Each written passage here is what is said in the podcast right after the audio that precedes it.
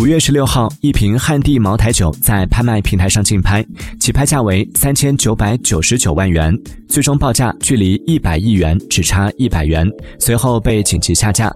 据悉，竞拍人如此疯狂的原因是，本次拍卖的规则存在严重漏洞。关注拍卖商家的淘宝店铺可以免缴保证金。五月十七号下午，该商品已重新上拍，起拍价仍为三千九百九十九万元，保证金为五万元，并删除了。关注本店免缴保证金的表述，目前仅有一人报名。